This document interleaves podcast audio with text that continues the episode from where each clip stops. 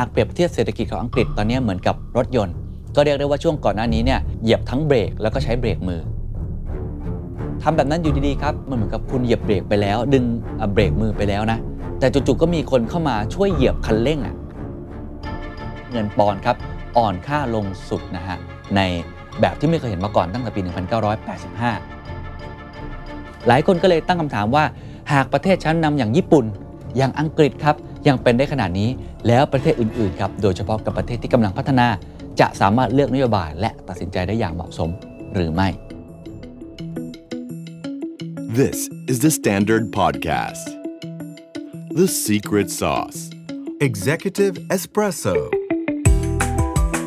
สวัสดีครับ ผมเคนนักคริน และนี่คือ The Secret Sauce Executive Espresso สรุปความเคลื่อนไหวในโลกเศรษฐกิจธุรกิจแบบเข้มข้นเหมือนเอสเปรสโซ ให้ผู้บริหารอย่างคุณไม่พลาดประเด็นสำคัญ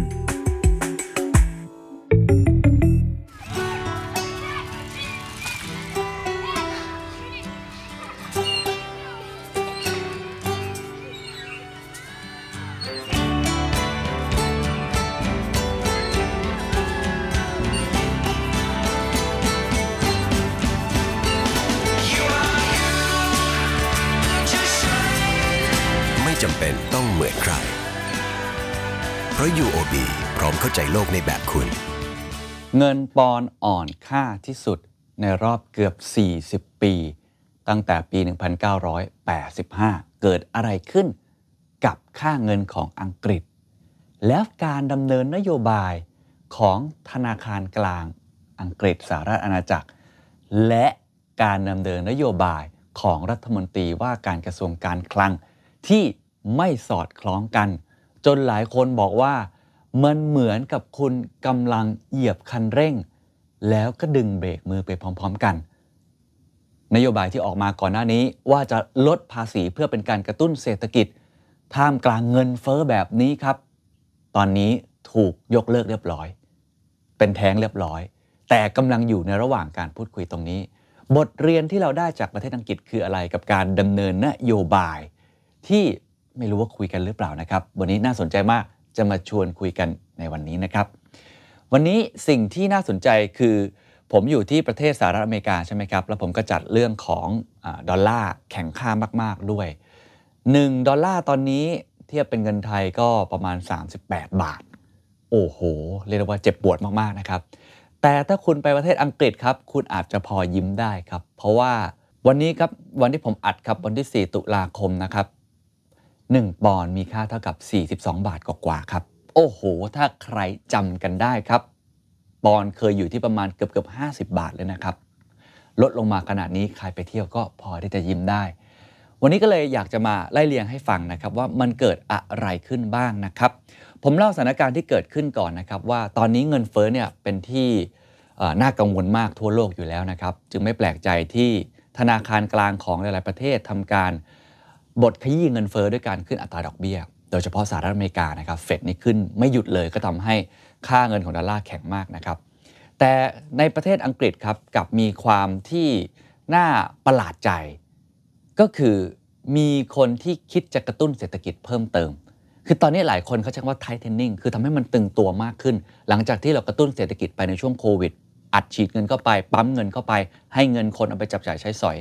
แต่พอตอนนี้มันเกิดเงินเฟ้อมากขึ้นเนี่ย หลายคนก็เริ่มใช้คำว่า ไม่อยากให้มันเป็นการผ่อนคลายแล้วคือ tightening ให้มันตึงตัวมากขึ้น แต่ว่าประเทศอังกฤษเองกลับมี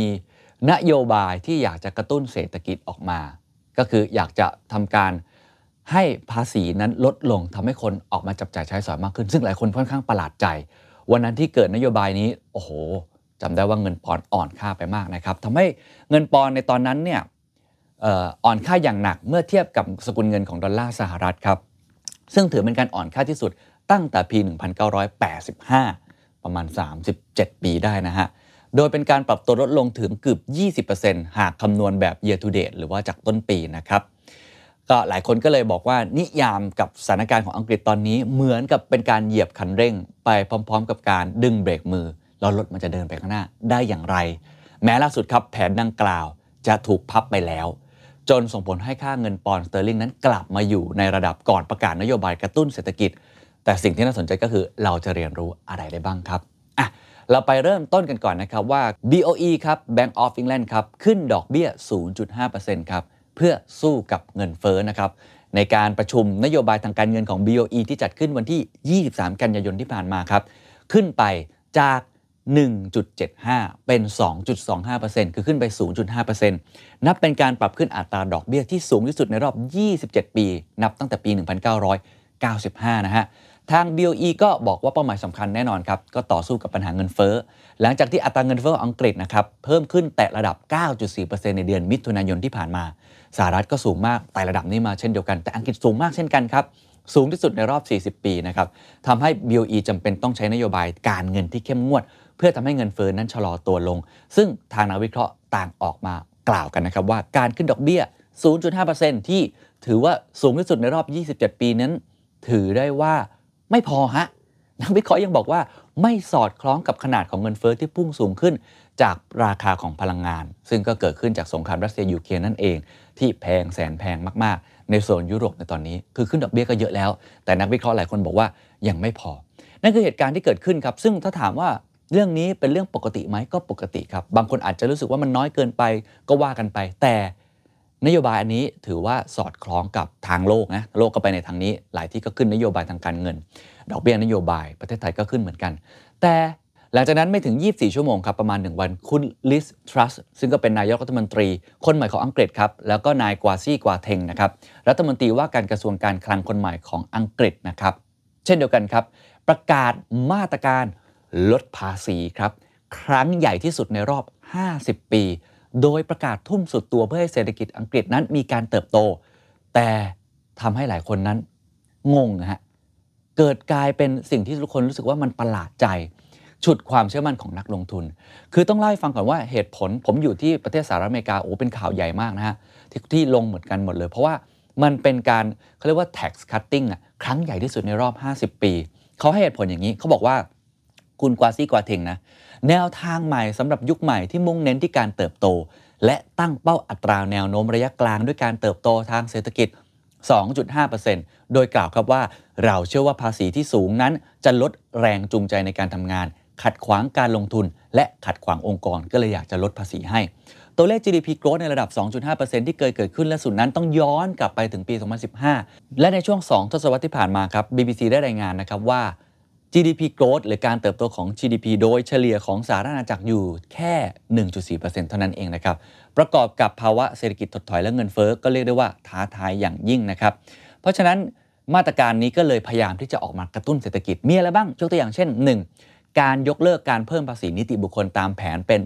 25%โดยที่จะคงเอาไว้ที่ 19%ซึ่งเป็นอัตราที่ต่ำที่สุดในกลุ่ม G20 นะครับ คือนิติบุคคล ในประเทศไทยในจริง ๆ หลัก 20%ด้วยซ้ำนะอันนี้คือถือว่าพยายามคงเอาไว้ ไม่อยากให้เป็นภาระของบริษัทต่างๆ 2. ครับ การยกเลิกเงินสมทบประกันแห่งชาติที่เพิ่มขึ้น 1.25%เมื่อเร็วๆนี้ก็คือยกเลิกเลย 3. การยกเลิกอัตราภาษี 45%สำหรับผู้ที่มีรายได้มากกว่า 150,000 ปอนด์ทำให้อัตราสูงสุดเนี่ยอยู่ที่ประมาณ 40%ประเทศไทยอยู่ที่ประมาณ35 ประมาณนี้นะครับ ซึ่งการที่ทำลักษณะแบบนี้เนี่ย เขาต้องการที่จะเอื้อประโยชน์ให้กับธุรกิจมากขึ้น อย่างเช่น การได้รับการเสนอให้ลดภาษี กฎการวางแผนที่เสรีมากขึ้น และลดอุปสรรคด้านกฎระเบียบ ตลอดจนการเลิกขึ้นอัตราภาษีสุราชนิดต่างๆ และคืนภาษีให้กับนักท่องเที่ยว ซึ่งรัฐบาลประเมินว่าการลดภาษีนี้จะมีมูลค่ารวม 4.5 หมื่นล้านปอนด์ภายในปี 2026 ถึง 2027 ครับคำถามก็คือ ภาษีที่หายไปนี้ แน่นอนทำให้หลายคน รู้สึกว่ากระตุ้นเศรษฐกิจก็คือ เรามีกำลังซื้อเพิ่มมากขึ้น ผมทำบริษัท ผมเป็นคนทำงานทั่วไป แล้วภาษีเก็บผมน้อยลง ผมก็มีรายได้เพิ่มขึ้นถูกไหมฮะไม่ต้องจ่ายภาษี ผมก็เอารายได้นี้ที่เพิ่มขึ้นไปซื้อของต่างๆ ก็เป็นการกระตุ้นเศรษฐกิจในมุมของเขา แต่คำถามก็คือแล้วเอาเงินมาจากไหนล่ะครับ เพราะรัฐบาลก็ต้องใช้เงินถูกไหมและภาษีก็เป็นเรียกได้ว่าบ่อน้ำสำคัญเลย รัฐบาลก็เลยบอกนะครับว่าแผนนี้ อาจจะต้องมีการกู้ยืมเงินของรัฐบาลเพิ่มขึ้นอย่างมาก และได้เพิ่มความคาดหมายว่า ธนาคารแห่งประเทศอังกฤษจะต้องขึ้นอัตราดอกเบี้ยอย่างจริงจัง เพื่อหยุดยั้งภาวะเงินเฟ้อพอออกมาแบบนี้หลายคนก็ค่อนข้างกังวล เพราะมันเป็นเหมือนกันสวนทางครับ ตอนแรกเราบอกแล้วว่าโอ้โหตอนนี้เนี่ยแหมจะกระตุ้นเศรษฐกิจในช่วงเวลาแบบนี้มันอาจจะแปลกๆ เพราะว่าเพนอัพดีมานก็กำลังกลับมาถูกไหมฮะและสินค้าก็แพงอยู่แล้ว โอ้โหทำแบบนี้มันอาจไม่รู้จะส่งผลดีหรือเปล่า กระตุ้นมันกระตุ้นไปแล้วเมื่อประมาณช่วงโควิด ก็เลยทำให้ทิศทางของตลาดทุนตอบรับไม่ค่อยดีครับอ่าเรียกได้ว่าในทางลบเลย มูลค่าตลาดหุ้นและตลาดพันธบัตรของอังกฤษลดลงอย่างรวดเร็ว ในขณะที่เงินปอนด์ครับอ่อนค่าลงสุดนะฮะในแบบที่ไม่เคยเห็นมาก่อนตั้งแต่ปี 1985 ก็คือร่วงสู่ระดับต่ำสุดมากที่สุดในรอบ 37 ปี เทียบกับเงินดอลลาร์ที่ต่ำกว่า 1.103 ดอลลาร์ ในเวลาไม่กี่ชั่วโมงหลังจากการประกาศนะครับ โดยสกุลเงินอังกฤษครับสูญเสียมากกว่า 19%เมื่อเทียบกับดอลลาร์ในปีนี้ครับนักวิเคราะห์จาก Deutsche Bank ครับได้เตือนว่าสเตอร์ลิงตอนนี้กำลังตกอยู่ในอันตราย เนื่องจากมีความกังวลมานานหลายสัปดาห์ครับ เกี่ยวกับนักลงทุนที่สูญเสียความมั่นใจในสหรัฐอาณาจักร และไม่เต็มใจที่จะจัดหาเงินทุนให้กับการขาดดุลบัญชีเดินสะพัดเขากังวลว่าความเชื่อมั่นของนักลงทุนต่อความยั่งยืนภายนอกของสหรัฐอาณาจักรกำลังถูกกัดเซาะอย่างรวดเร็วครับ พอนักลงทุนไม่ชอบเกิดเหตุการณ์เชิงลบต่อตลาดมากคำถามก็คือแล้วใครต้องมารับผิดชอบครับใครต้องมาช่วยแก้ไขสถานการณ์ ก็แน่นอนครับก็คือเรื่องของธนาคารกลางอังกฤษนั่นเองครับ วันพุธที่ 28 กันยายนครับ ก็ธนาคารกลางนะฮะก็ต้องกลับเข้ามาซื้อพันธบัตรรัฐบาลอีกครั้งหนึ่ง การกลับเข้ามาซื้อพันธบัตรนั้นก็คือเรื่องของ QE นั่นเองครับ คือประเทศอื่นนี่ QT กันไปหมดแล้วนะฮะ คือเลิก QE แล้ว แต่ว่าทาง Bank of England ต้องกลับลำครับ กลับมาเป็นธนาคารกลางแห่งแรก ๆ เลยนะครับ ที่กลับลำเข้ามาซื้อพันธบัตรรัฐบาลอีกครั้งหนึ่ง โดยประกาศเข้าซื้อพันธบัตรระยะยาว เพื่อช่วยกดอัตราผลตอบแทนของบอลยืนเนี่ยลงไปให้ได้ ทางธนาคารครับจะรับซื้อพันธบัตรระยะยาวของอังกฤษ ด้วยวงเงิน 6.5 หมื่นล้านปอนด์ในช่วง 13 วัน ก็คือตั้งแต่ 28 กันยายน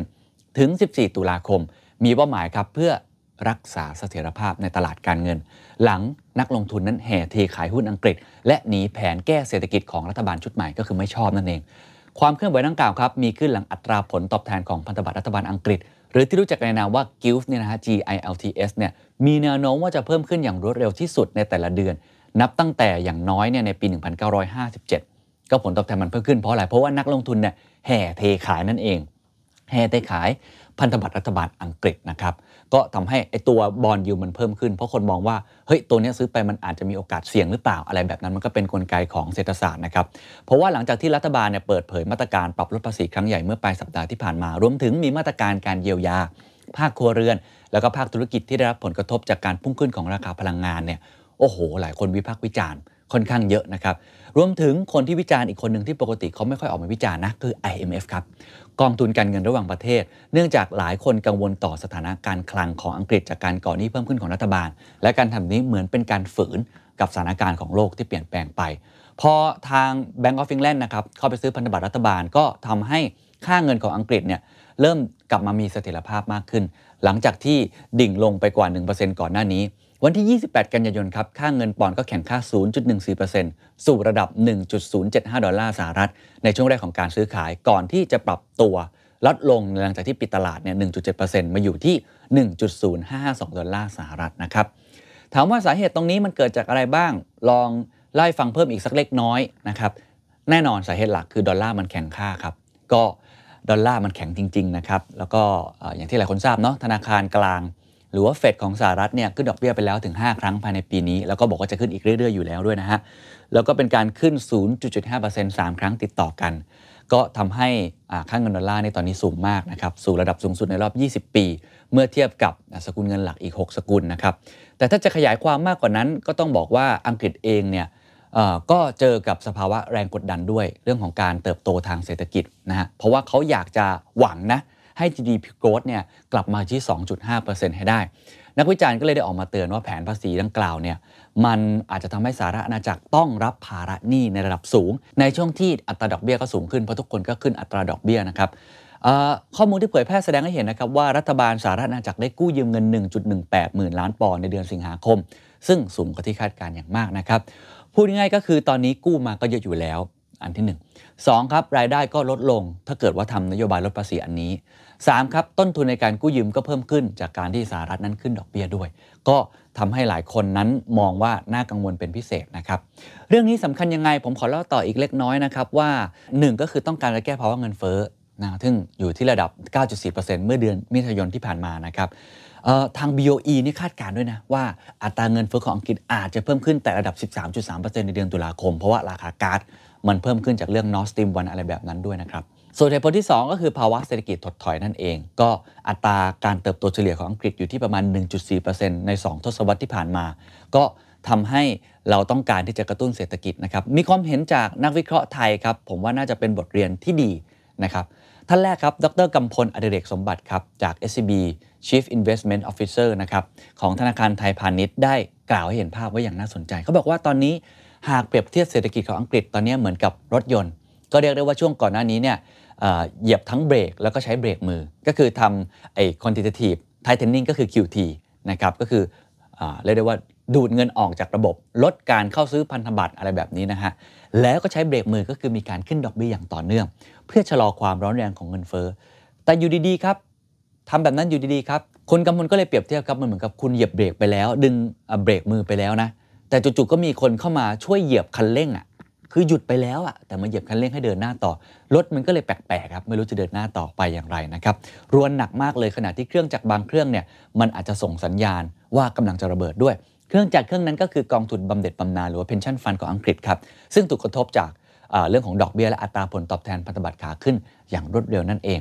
ต้องย้ำทุกท่านอีกครั้งนะครับว่า IMF นั้นปกติแล้วไม่ค่อยออกมาวิพากษ์วิจารณ์การทำงานของรัฐบาลประเทศใดแบบง่ายๆนะฮะโดยเฉพาะกับประเทศที่เจริญแล้วนะครับเพราะถือว่าประเทศเหล่านี้เศรษฐกิจก็ดีอยู่แล้วนโยบายการเงินก็เป็นเรื่องของเขานโยบายการคลังก็เป็นเรื่องของเขาแต่ครั้งนี้ IMF ออกมากล่าวเลยครับว่า เนื่องจากแรงกดดันทางเงินเฟ้อที่เพิ่มขึ้นในหลายประเทศ รวมถึงสหรัฐอาณาจักร เราไม่แนะนำให้การออกนโยบายการคลังที่ไม่สอดคล้องกับนโยบายการเงินในช่วงเวลาปัจจุบันนี้ คือการเงินกับการคลังมันไม่สอดคล้องกัน การเงินเหยียบเบรกครับพยายามที่จะดึงเบรกมือ แต่ว่าการคลังกับเหยียบคันเร่ง IMF ก็เลยออกมาเตือน นั่นคือความเห็นของอดรคำพลรวมทั้งทาง IMF นะครับอีกท่านหนึ่งครับดรกอบศักดิ์ภูตระกูลครับจากธนาคารกรุงเทพนะครับได้ทำการวิเคราะห์ไว้ว่ากรณีอังกฤษนี้เป็นเหมือนกับ